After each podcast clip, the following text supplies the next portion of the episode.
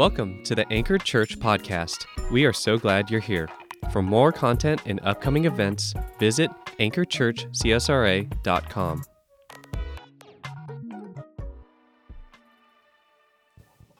All right, well, we are rounding the final turn of our Ephesians series, and I'm just so excited to be jumping into Ephesians 6 with you guys today. Turn with me in your Bibles to Ephesians 6, or if you don't have a copy of God's Word on you, that's okay. We'll have it on the screens here, whether you're turning virtually or paperback. I hear some pages turning. That kind of makes my heart happy a little bit. I'm a little, I'm a little impartial to the pages. I'm a little old school in that way, but hey, Ephesians 6, we are diving into the topic of obedience today. And I know that that's not always something that we love talking about as it relates to God and as it relates to really life, because if we're really honest at our core, way down deep in there in some really dark places, we don't always love to submit or obey authority, right? In fact, I know every single one of us, the case with our childhood is that no one had to teach us how to disobey, that we were always predispositioned towards disobedience, towards walking the opposite direction of what we were told. But then we had parents, or we had uncles, or aunts, or grandmas, or whatever your family situation was like, you were likely raised by someone that tried to help you with that. That said, hey, actually, if you obey, it goes really well with you. And if you disobey, there are consequences. In fact, there are consequences for everything that we do, whether good or bad. And we get to kind of pick what those consequences are going to be. Are, are, are you going to do good things for good results? You do bad things for bad results? And so, today in Ephesians 6, we're talking about obedience, and really the idea, the really the title of today's sermon is this right here. Ready for it? It's coming. Here we go. Slide number two. I'm ready. Here we go. All right, I'll get ahead of it a little bit. Obedience brings blessing, or the blessing of obedience. There it is. There we go. All right. So, the blessing of obedience, the first nine verses there, uh, we're, we're going to dive straight into this. And really, there's several insights we're going to talk about with obedience, but the first one is this. Ready? So, if you're a note taker, you, you want to write this down. Obedience brings about the blessings of what kind of promise? A wonderful one. Yeah, not, not just any promise, a wonderful promise. This promise is really, really good, okay? And it's found in the Bible. So we're going to open our Bibles and talk about that. Ephesians chapter 6, 1 through 4. So let's, let's go ahead and go there now and let's read verses 1 to 3. We're just going to deal with the first three verses right now in Ephesians chapter 6. And verse 1, says this. I've totally bookmarked this, and I, I like to read out of my paper copy, and it has a mind of its own sometimes. Also known as I thought I did it and I didn't do it. So, all right, I just blame it on whatever. So, here we go. Children, ready? Children, obey your parents in the Lord. And all the parents in the room said, Amen. All right. This is this is your favorite verse right now. And, and, this is an easy one to teach our kids, to be honest. And not, not in some kind of snarky uh, kind of way, like, hey, Ephesians 6 1, get it together kind of a thing. But just honestly with our kids, go, hey, hey, kiddos, look here. This is a really easy verse to memorize. God's word literally says it's a good idea for you to obey me. But it's not just that we teach them to obey, we teach them how to obey and why and different things like that. So let's go on here. Obey your parents in the Lord. We get the rationale here. Ready for it? Because this is right. And really, anything in God's word could have that attached to it. Hey, here, here's the imperative. Here's God's design for you. Do this because this is right. It, it wouldn't be in God's word if it wasn't right. But here we have that explicitly listed for us because this is such a core human thing that we encounter, especially as children. So here's the first just major insight. I'm kind of getting ahead of myself a little bit, but I just want to go ahead and touch on it because it's the right time to do it. Obedience must be taught. And I think sometimes as parents, many of you in the room are parents, I'm a parent as well. We think that our kids will just figure it out. We think that if I just put them in the right environment, if I structure the right environment for them, if I, if I manage their influences, and, and we should do those things, I'm not saying those are bad ideas, but we rely on those things to the max to where we release intentionality. We're intentional how we set up those environments, those situations, but then we kind of take the hands off and see how it plays out. Because we're afraid if we step in too much. Parents of teenagers, here we go. We're afraid if we jump in there too far, that we'll do what? That we'll push them away. And that happens sometimes. And, and, and, and there are some not good results with that sometimes. But I can assure you it's not because a parent was too intentional, okay? There's, there's a right way to do this, and we're gonna unpack some of that this morning. We're not gonna unpack the whole card. I wish we could spend a whole series on it. Maybe, maybe we'll do a whole series on it in the future. But children, this, this command's for you. Children, obey your parents in the Lord because this is right. This is for children, this is for teenagers. If you are 18 and older and you've, you've gone on to, to start adulting, as it's called, that's actually a verb now that's used a lot, usually in a negative context, but you know, like I'm tired of adulting or whatever, and all, all of us feel that way sometimes. Um, this is for children that are still in the home of their parents. So if you are older, if you are adulting, as it's called now, um, obedience is not required of you anymore, but honor is. We honor our father and mother. But you can't, if, if you're 26 and in the room, if mom and dad says, no, you're going to do this, no, the relationship's changed at this point. You are an adult now. Uh, there, there, there is something in our culture called delayed adolescence. That's a legit thing. I don't know how many of you have read up on this. Have, has anybody heard of that in the room? Delayed adolescence. It's actually, if you're, if you're new to this, I'll, I'll give you the thumbnail and you can go research it on your own. But actually, saying the average age for things you used to do as an 18, 19 year old, or even as a 17, 18 year old, maybe like 50, 60 years ago, the average age now is more like 28 to 30. The average age to get married is right around 30. To have kids, right around 30. To buy a house or to buy cars or different things like that, it's usually later 20s. To live at home with your parents, usually late into your 20s and 30s. And used to be you go out on your own pretty early on. And there are lots of reasons for that. Now, why did I get into that? Because I'm encouraging those of us that are parents today to take a fresh look at, especially those of you parenting in uh, kids in their 20s and, and, and who have gone on to be young adults, to um, parents not, not to overstep but parents also not to completely relinquish your role and duty as mom and dad. It doesn't mean that you're not a part of their life anymore. It doesn't mean that you have no voice in their life, and it's easy to feel that way. So I'm, so, so, so I'm here to encourage those of you that are parenting young adults. You still have a voice in their life. You really do. Your voice is powerful. In fact, they need your voice, but your role is limited in a way that it used to not be. And that can be hard and we understand that. But if you're parenting children and teenagers, you are in a special, unique, God given season to be extra intentional and, yes, to even exercise some decision making skills for them, and then to slowly and slowly give them more and more arena of choice. Does that make sense? Over time, we give them a little more, we give them safe spaces to make mistakes. That's, that's all the good parents I know that I'm going, hey, how, how'd you do it? And your kids are, kids are amazing and you're an awesome parent. How'd you, how'd you do it? And many of them say to me, hey, I actually, I actually allowed my kids to fail, but in safe spaces. And I was there for them when they did, and we learned from it. Because we all know that failure is not really failure, ultimately. Failure is an opportunity to learn. We don't seek it out, but it's going to happen. All right, so let's dig back into the text. Children, obey your parents in the Lord because this is right. We're supposed to honor your father and mother, as quoting the Ten Commandments. Okay, Paul's going to take us back to the Old Testament a lot. He's going to pull from Deuteronomy a lot. There's a lot of New Testament, I forget the percentage, it's very high, uh, that quotes the Old Testament. And so, if we don't know the Old Testament, it can be really challenging to understand the New Testament, which is why in future book studies at Anchor, we're going to study the Old Testament some, and it's going to be great. I love the Old Testament. Honor your father and mother, which is the first commandment with a, what's that next word? Promise. There's the promise we're talking about. So, this is, I mean, I don't, I don't know if you knew that, but honor your father and mother. This is the first commandment in the Bible with a promise. And this throws back all the way back to Genesis.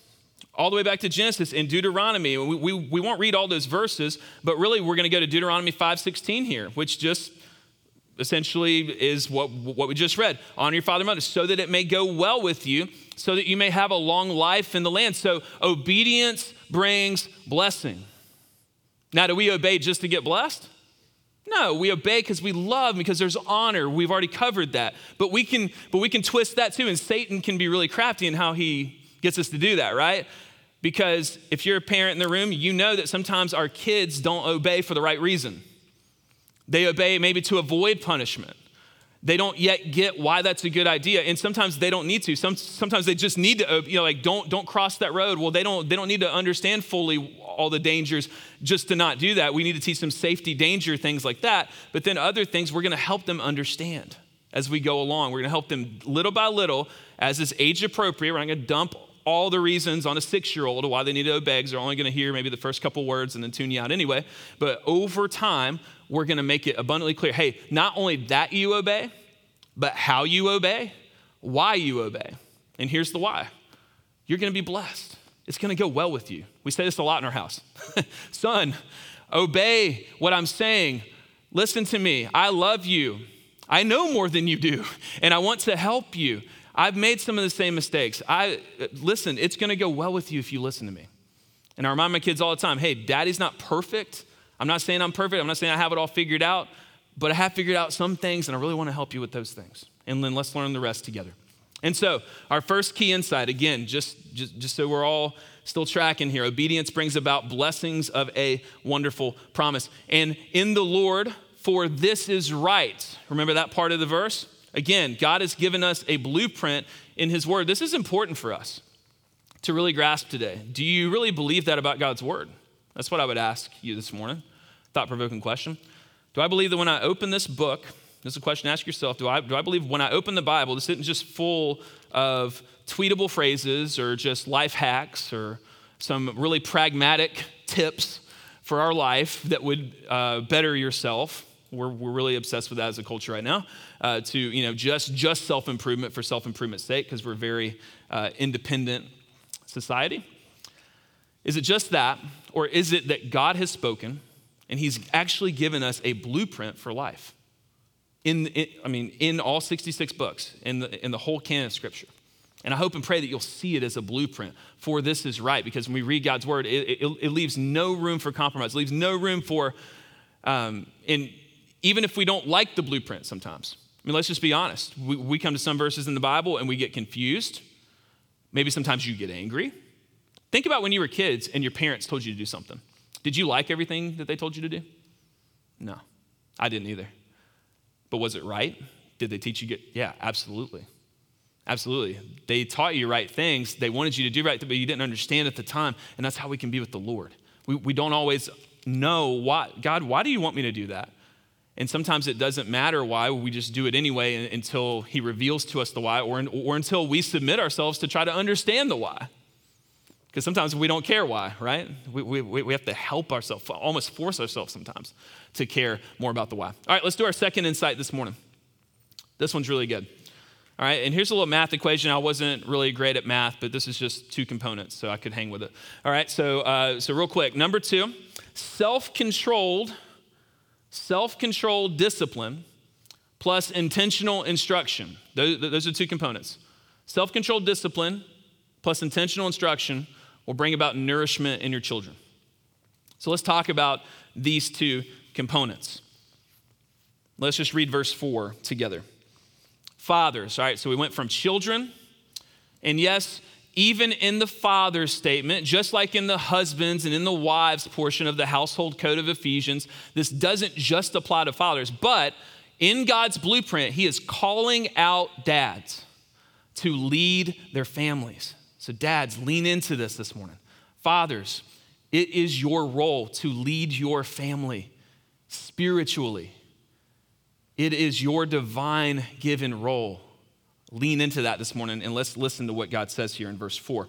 Fathers, don't stir up anger in your children, but bring them up in the training and instruction of the Lord.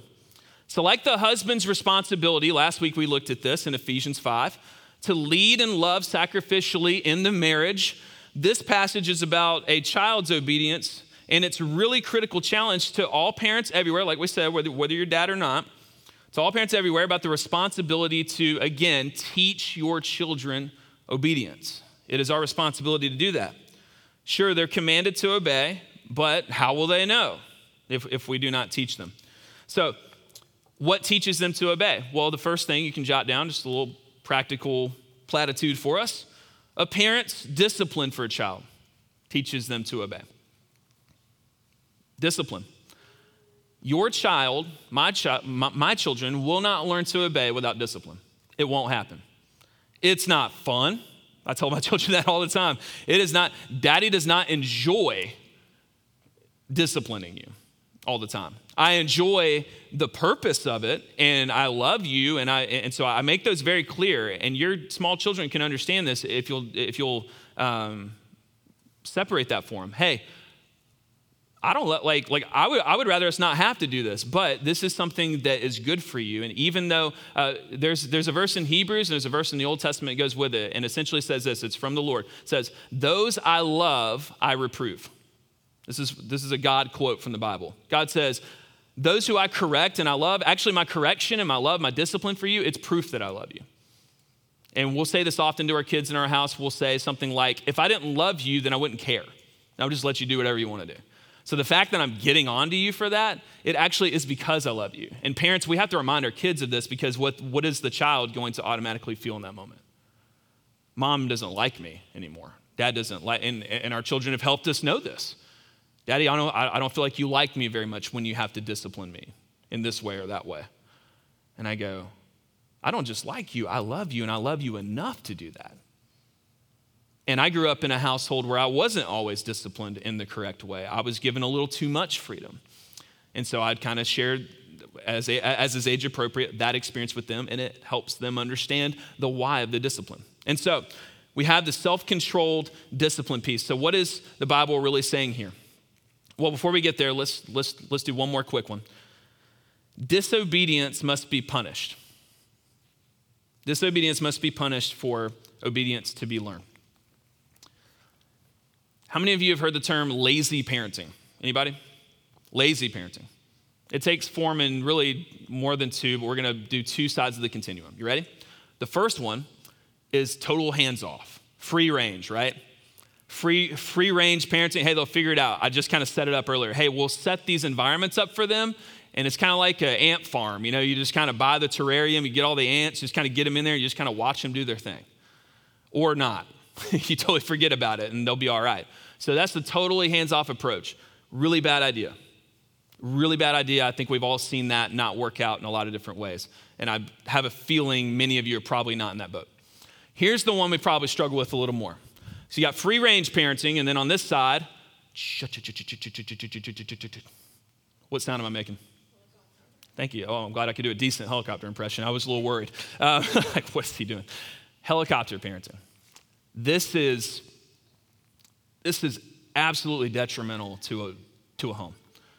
And if you're a helicopter parent here today, I'm not here to beat you up. I'm just here to lovingly challenge you in something today.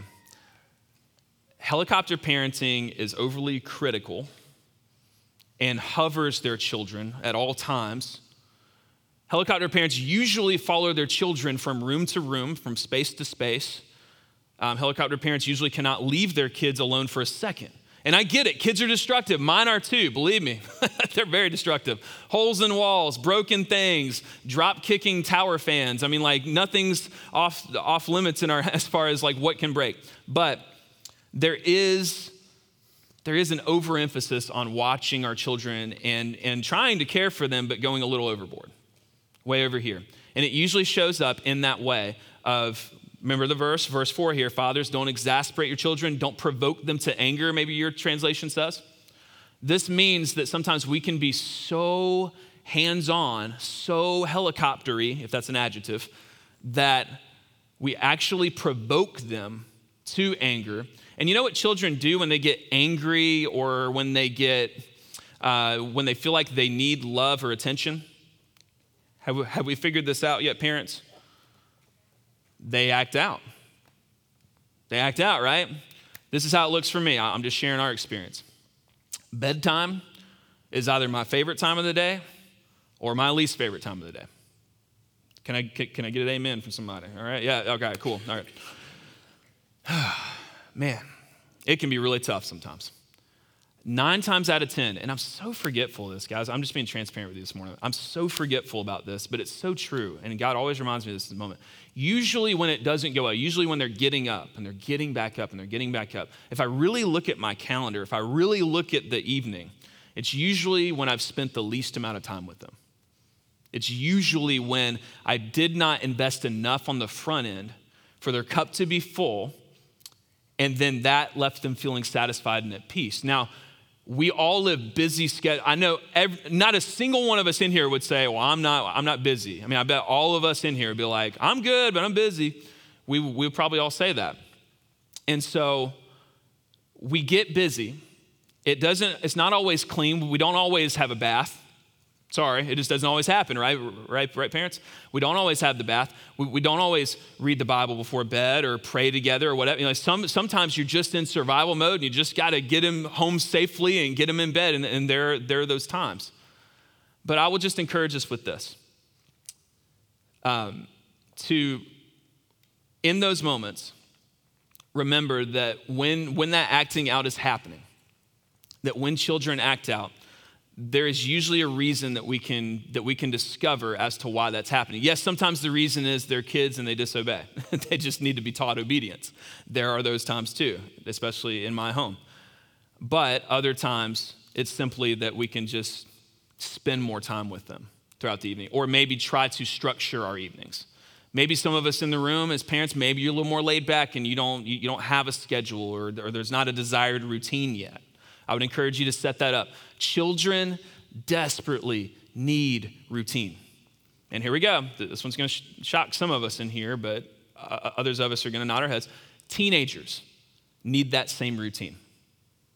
We want them to grow up. We want them to, to grow up and make their own choices in certain ways and, and not, not, not remain a small child and not overly manipulated or controlled, but they still need the structure, parents, youth parents in the room.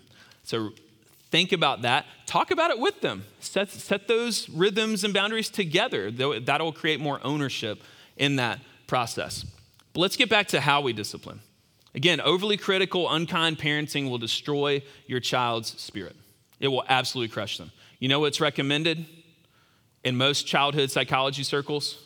Sorry, I went to school for education, so it's something that was beat into us a pretty good bit. Um, so, I, so I am a teacher at heart. Those of you teachers in the room, I really appreciate you. Uh, there are several of you out here. They usually recommend that for every one criticism, hopefully it's constructive, that you're correcting them, for every one correction, there are at least four praises to accompany it. You have praised them over and over and over and over again, and then the correction comes. Now, that doesn't mean you're literally counting, and if you're on three and they do something that needs correcting, you wait until you do the fourth one. This is just a general guideline to kind of help us and go, hey, we should, we should be heavy, heavily weighted on the affirmation side of things rather than the criticism side of things. And if we're not, usually, if we're honest, and I can be just as guilty of this, it's usually backwards. Okay? Well, if they didn't just do so many things that need correction, I wouldn't need to correct them, you know? If they would just obey a little more. I know, I get it. But we got to flip it back around and go, am I encouraging them? Am I, am I finding, not, not flattery, not, not like, oh, hey, I love the way that you walk that way. I mean, maybe sometimes they are actually walking instead of running, and you need to affirm that. But it's not random. It's like actually noticing what hey, I love the way that you put up that toy. Instead of just, or hey, I love, man, when you threw away that trash, man, that shows me you're a big boy. Awesome job. Just stuff like that. It builds them up. This is, this is why um, another little tip, life hack, parenting thing. This is why parenting other people's children, it takes a village, right? So sometimes we do have to kind of help. But this is why sometimes this is why I would really encourage us to be very careful about that, because chances are um, you'll you'll have a moment to correct someone else's child, and we've seen this many times on play dates and stuff like that. Like someone will step in to correct our children, or or or I'll see something, but but then I'll be reminded, oh, but I haven't had the opportunity to praise them for things. And so what happens in that case is they'll see you as just this bad guy waiting to get them, and that's also not good. And so, praise and correct, uh, uh, also offer that same praise to other children as well. Those of you that are teachers, this also works in the classroom. I know many of you are like nodding your heads and you already know this, but, but like praise for the win because none of us, um, none of us have too much encouragement in our life, probably. we, we all say, yes, sign me up for more encouragement. And so let's give it to others as well. We can be firm without being harsh, amen? You, you can be firm with a child without being harsh. Firm, here's what firm does firm stands your ground, commits to the principles, is consistent. Children need consistency from us. Fathers, mothers, they need consistency from us. Harsh parenting values obedience above all else. It's obedience or nothing. And obedience divorced from love is, is not a God obedience. Jesus said in the Gospel of John, remember? He said, If you love me, you'll obey me. So obedience is always connected to love. Let's teach our children that. And then let's show them that love. Let's praise them when they do well. There's three imperatives here. The first is to nourish. Look back at verse 4. Look back at verse 4. Don't stir up the anger in your children, but bring them up. This Greek phrase literally means uh, it's a, it's a, um, it's a phrase for, for nourishment, care, provision. It was actually a term that was used for, for the body, you know, like a like an invigorating revitalization of the human body. So that's what the Greek word would kind of, that's the flavor that it would have. And so we provide nourishment, care to strengthen our children. This isn't just giving them Flintstone vitamins. This is like teaching them, teaching them the good stuff and loving them and affirming them and all the things we just said. Okay? So we nourish them. We also train them, bring them up in the training. And so, what does the training mean? It means, well, okay, let's just, let's just, uh, because some of you aren't parents yet, you're, you're future parents. How many of you have a dog? Okay? There's a lot in common with having a puppy and having a child. They're not the same thing, okay? We're not saying they're exactly the same thing, but it is a great way because puppies or dogs need training. They really do. They really do. And it's hard. How many of you have ever crate trained a dog before? Whoa, man. What, what does a puppy sound like the first time you put him in that crate? Oh my goodness, whining and that shrill puppy thing that pierces through walls and breaks glass in the next building over. I mean, it's just, it's, it's insane. It takes time, it takes training, it takes patience. Um, remember what I said earlier about lazy parenting? Lazy parenting uh, unfortunately, looks at training and does one of two things either neglects it altogether, or this side jumps sometimes even straight to aggressive forms of discipline, uh, or I would say, you know, more extreme forms of discipline, such as spanking. Now, we're not going to get into whether you should spank or not spank. My goodness, everybody leave mad and angry and all that stuff. But what, I, what I'm saying is that sometimes for, for those of us in the room who struggle with this, we're just, we're just being honest this morning. Hey, I'm going to be the first one to stand up here. Sometimes I feel like spanking my children. Like, strike one, you're, you're getting spanked. I'm just done with you. I, I, I feel that way some days. That's, that's not right. I'm going to love every one of us in the room enough and remind myself today, love us all enough to say, that's not right. We don't spank on strike one. That's also lazy parenting, to jump straight to a whack okay? Because you don't have to correct them. You don't have to sit and talk with them. You don't have to remind them at that point. You, you just give them a pop and it's done. And it's very ineffective. And so every, every child's different. I'm not going to get into all that, but just take the time to, to learn everything you can about your child and to discover what works for this child may not work for this child, may not work for this child. And we have three, so we're going through that right now. Uh, the same strategies don't work with every one of them. So we're getting into how we discipline praising them, nourishing, training them, and then finally instructing them. Instructing them. This, this is, friends, this is the Bible. The Bible must, must, must be open in our homes. Let's pull them off our bookshelf. Sometimes, sometimes I'll just take a Bible and I just set it down and it's open. And guess what happens at some point? Kids kind of run, oh, yeah, well, hey, I can read this and pick it up and we read it. Yes, bedtime's good. Um, I'll give you another hack that we've kind of figured out. The dinner table has become, is not only important, period. There's lots of stats on that, lots of research. But the dinner table is usually the best time for, for me to lead my family in that way. It, it, we're all seated. we're all facing each other. Any other time we've tried it has been almost a royal disaster every time uh, before school. We also, you know, they get their breakfast, they'll go sit on the couch, and we will, um, and we actually do like a video driven kind of thing. We, we have a little subscription that we use. If you want some of those tools, if you're interested in what we do, that kind of thing, I'd love to share that with you after the sermon. But we got to bring them up. We got to train them, we got to instruct them in God's word. Dads, this is your primary responsibility. It is. Moms, yes, it's your responsibility too. But the Bible clearly calls out fathers to lead in this way. And then, yes, it, it is a partnership. All right, so let's go on to our final insight for today. And we're going to bring it home with this. Obedience is ultimately for Christ and not for man. Obedience is ultimately for Jesus Christ and not for man. The, the passages we're about to read have been very controversial and remain controversial. I'm going to preface this section by telling you, excuse me, this section is not actually about slavery at all. You're, you're going to see the very first word is slaves in, in this passage. But this section is not about slavery. And in fact, I, I have to tell you this because we have to look at historical context to really understand the Bible. We're going to make a statement right out front slavery is wrong. Slavery is wrong, okay? No one's excusing slavery here today. No one's making um, any, any kind of excuse for that. What I am doing is I am showing you how slavery in this context was different than the slavery we learned about in history class.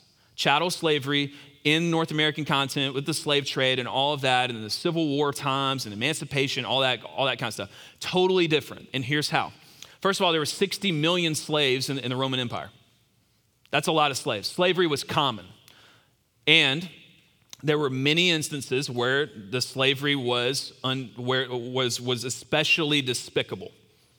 But in most cases, slavery was much different in this way slavery was not a difference in social class. It was not. And oftentimes, in this first century context, there would be a level ground in social class with a slave and a master. Or as some of your translations may say, bond servant, because that was actually more likely. See, we hear slave and we get rightly uh, triggered to use a, a, modern term now. You know, it initially triggers horrors and terrible things that we should. I mean, I'm not, I'm not saying it shouldn't be that way, but here, this is really more like a bond servant relationship. Many people volunteer, and actually most of the time would voluntarily enter into a bond servant relationship because this was a way that they could sell themselves into this slavery to obtain Roman citizenship. They would actually, it, this would be advantageous for them. Many slaves were CEOs. Many slaves in this context had slaves of their own. Again, this is totally different than what we might normally think of when we think of slavery. So I have to start with that. It doesn't excuse anything, but it is different. And we must look at Scripture through the historical context. So, by further explaining this this morning, I will remind us that this passage really isn't about slavery. It's about how we live in the reality of the culture and world that we live in. And here's the deal this was the opportunity, if there was a clear opportunity, many people ask, why didn't Paul say outright slavery's wrong here? Because that wasn't the agenda of Ephesians. It was slavery was widespread, and, and the letter of Ephesians was not going to eradicate slavery. But what the gospel does, the gospel itself, undermines slavery. What Paul has already talked about in Ephesians, the breaking down of that wall, no longer Jew and Gentile. And he even says in Galatians, slave or free, male or female. He breaks down these distinctions and says we're all one in Christ. He's already decried slavery, just maybe not in the terms that we sometimes want him to. And the Bible doesn't always say what we want it to. It doesn't always put it in the words that we say, but we trust that God gave us the right words, gave us the words that we need. And so, what really is highlighted in this passage, this is going to help so many of us this morning. We're going from parenting relationships and we're going into the work relationships because this is an employer employee relationship that we're introduced to in Scripture. And here's the encouragement this morning. Ready? You can write this down. Let your work ethic flow from a devotion to Christ and not mere work expectations. So, in a working relationship, maybe you're finding yourself in a job right now that you hate. Okay, we've all been there. I don't know if it's the current job you're in. I don't know if you just think of one in the past and you just didn't, you, you didn't enjoy it at all. No matter what your situation is, no matter what your work is right now, we can do our work unto Christ and not as unto man. Let's read the passage here. Slaves, obey your human masters with fear and trembling, and in the sincerity of your heart, here it is, in the sincerity of your heart, as you would Christ. So there's a sincerity of heart. That phrase in the Greek means a singleness of mind. It means that you're focused on the main thing. What is the main thing in all of our work? We view our work as worship, not unto man, but unto God. And there are many times where I've worked under some really, really, really not nice bosses. I was cussed at, I was treated less than human. I mean, really, uh, just um, especially one restaurant I worked in. Man, it was it was rough. But God helped me see that the way that you work the ethic that you work with can actually worship like you can worship god through that and make it not about really about that boss or, or that person that's treating you or mis- mistreating you actually but you can make it about your master in heaven your god god this is for you it's not it's not for them it's not ultimately for this company on paper maybe it is but in my heart and sincerity of heart it is for christ and so let's let our work ethic how we work flow to a devotion to Christ. Also, this one right here, uh, verse, verse 6. Let's, let's move on here. Don't work only while being watched. I mean, I've seen this a lot in my kids, right? You, ask them to do something and you, know, you turn your back for a second and they're off doing something else.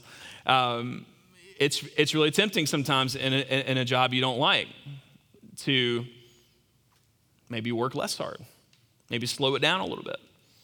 But again, our work ethic is unto Christ. And here's the next insight this morning. This is one of our final ones this morning. Our, our, our attitude, our attitude of heart above actions reveal our heart in labor. So, what does verse 7 say? Serve with a good attitude. As to who? As to the Lord, and not to people. So, we live in an audience of one mentality. Everything is to Him. Yes, we want to bless others. Yes, we want to fulfill our obligations. Yes, we want to be loyal to whatever your work situation is. No matter how much you like the job or hate the job, we, we want to commit, we want to follow through. But ultimately, it is for Christ, it is worship to Him. And this can really revolutionize the way we think about work, especially work that we do not enjoy. And what does verse 8 say? Knowing that whatever good each one does, slave or free, he will receive this back from the Lord, aka God, God's always watching. Every injustice in this world will be dealt with. That is the peace that we have.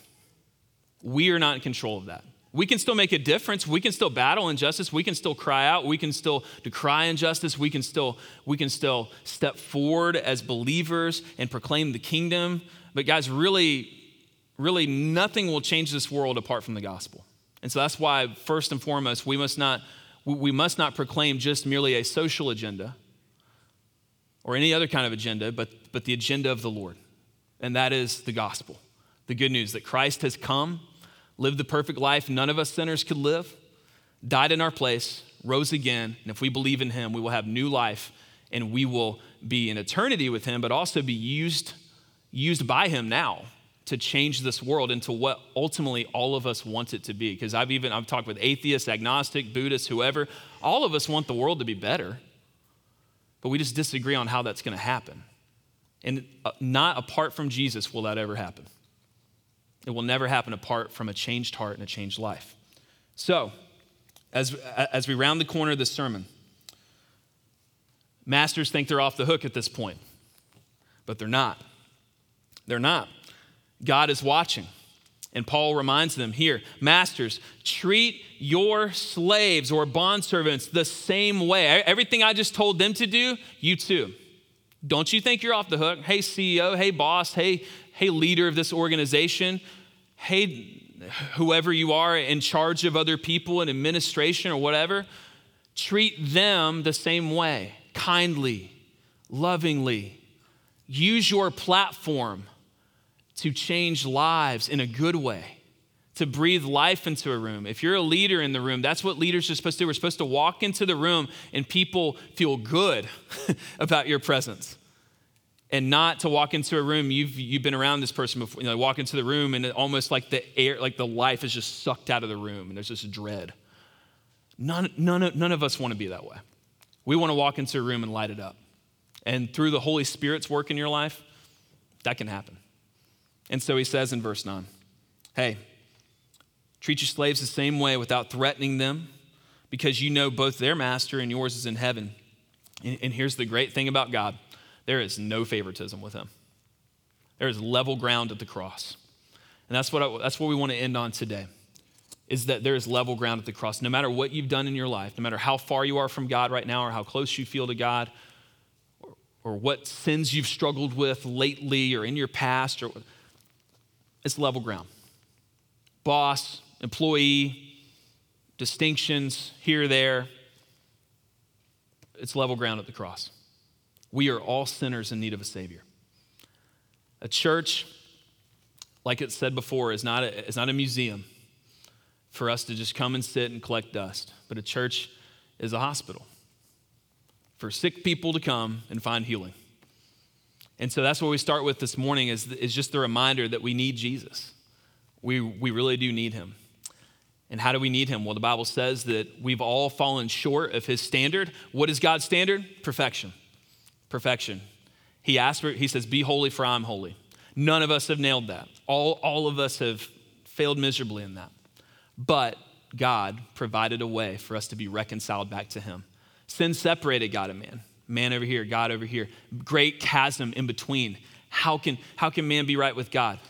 Christ came. That cross is that's why we put a cross there in the center because Jesus is central. And what he did on that cross, when Jesus died on the cross for you and for you, sir, for you, ma'am, when he died on that cross, he died in your place. He shed his blood for you. Not just to fulfill a plan made a long time ago, it, it was that, but that plan was for God so loved the world that he gave his one and only Son. And when Jesus died, healing and reconciliation with God became possible. Let me ask you a question today Are you personally reconciled to God? Because if you become reconciled to God, and if you are reconciled to God, what we've talked about today, this obedience bringing about blessing, is possible in your life. But if you're separated from God, that will never work. Christianity is not just a bunch of ideas that we subscribe to. It's not just philosophy where, where we say, hey, there, there are all these ideas, and if you just embrace these ideas, then it will go well with you. It's not just for us to pick and choose, it's surrender to Christ, to Jesus. Let Him and guess what? He's alive. He didn't just die for you on the cross to shed his blood for the forgiveness of your sins and my sins, but he, he resurrected. He did that because he's God. He came as God in flesh to accomplish that. And he, to prove that he was who he said he was, he rose again. And he did that to also show that guess what you have in Jesus? A, a, a new life. The old you dies, the new you is born again. And maybe someone here today needs to be born again. And it's really simple, guys. It's not easy. It's not easy to do what Jesus said to deny yourself, to surrender to Him, to take up your cross and follow Him, but, it's, but it is very simple. You simply acknowledge before Him in this response time. Just in your own way, in your own words, you just bow your head and your heart before Him and just say, God, I know that I'm a sinner. I know that I've messed up. I know that I'm not close to you. I don't have a relationship with you, but I want one. And you just confess to Him. Say, I believe you died in my place on the cross. Jesus, I believe that you are God, that you did die in my place, and that you rose again. And I'm asking you right now, Jesus, just pray to him. And, and that would just, just ask him to change your life, to change your heart, to give you a new life and, a fresh start. And he'll come into your life, he'll forgive you, he'll show you his grace and mercy. And, and guess what else you'll have as well? The Holy Spirit, a power outside of yourself. The Spirit of God will come to live inside of you, and you'll have a fresh start. It happened to me 14 years ago. It was the best decision I ever made in my life. Maybe today's the day for you to make that decision. And I would invite you to do that today. And if you make that decision today to follow Jesus, or if you have more questions about it, maybe you, maybe you just have some hangups, man, please fill out a card and connect with us. We do not despise questions here at Anchor Church. We love questions. In fact, next week, sorry, the next next week, I'm going to give you guys a heads up we're, we're going to have a whole series based on your questions that you have. And so we'll be communicating to you at the top of this week how you can submit those questions. You, you can ask anything you want about God, Jesus, the Bible, religion, whatever. And we're going to preach about those things over a three week period in August. It's going to be amazing. Hey, listen, if, if you're spirit filled this morning here and you're, and you're walking with Jesus and you just want his word to continue to shape you, mold you, then let's just pray and let's just respond in this time. Let's ask God a special freshness of, of valuing obedience, maybe even the why of obedience. God, help me see obedience as worship this morning. Help us, maybe a prayer you could pray this morning. Help me see obedience as not something that I have to do, but something I get to do what a joyful place that would be. I get to obey God. I get to do these things He's asked me to do. It's not, it's not a begrudging, oh man. It's a get to. Because when you're on Team Jesus and when you're in the family of God, you have a status not to flaunt, but we can boast in Christ and who He is and what He's done and what He's doing now. He's saving and changing lives every single, every, every single Sunday morning but every single time during the week as well. And so know that I'm praying for you during this response time, and I invite you to respond. All of us have a response and the next step to take. So can we stand together and can I pray for us? Uh, Lord, as, as we stand and as we respond, I ask that you would help us sing out in worship, that you would help us be reminded of the grace that you have shown us. That this is not a grace that can be earned, this is not a grace that can be merited, this is not a grace that can be purchased by us, but it was purchased by your blood on the cross. So, Jesus, remind us of the gospel in this moment, and may we just be overcome with joy and worship. Father, change lives in this room.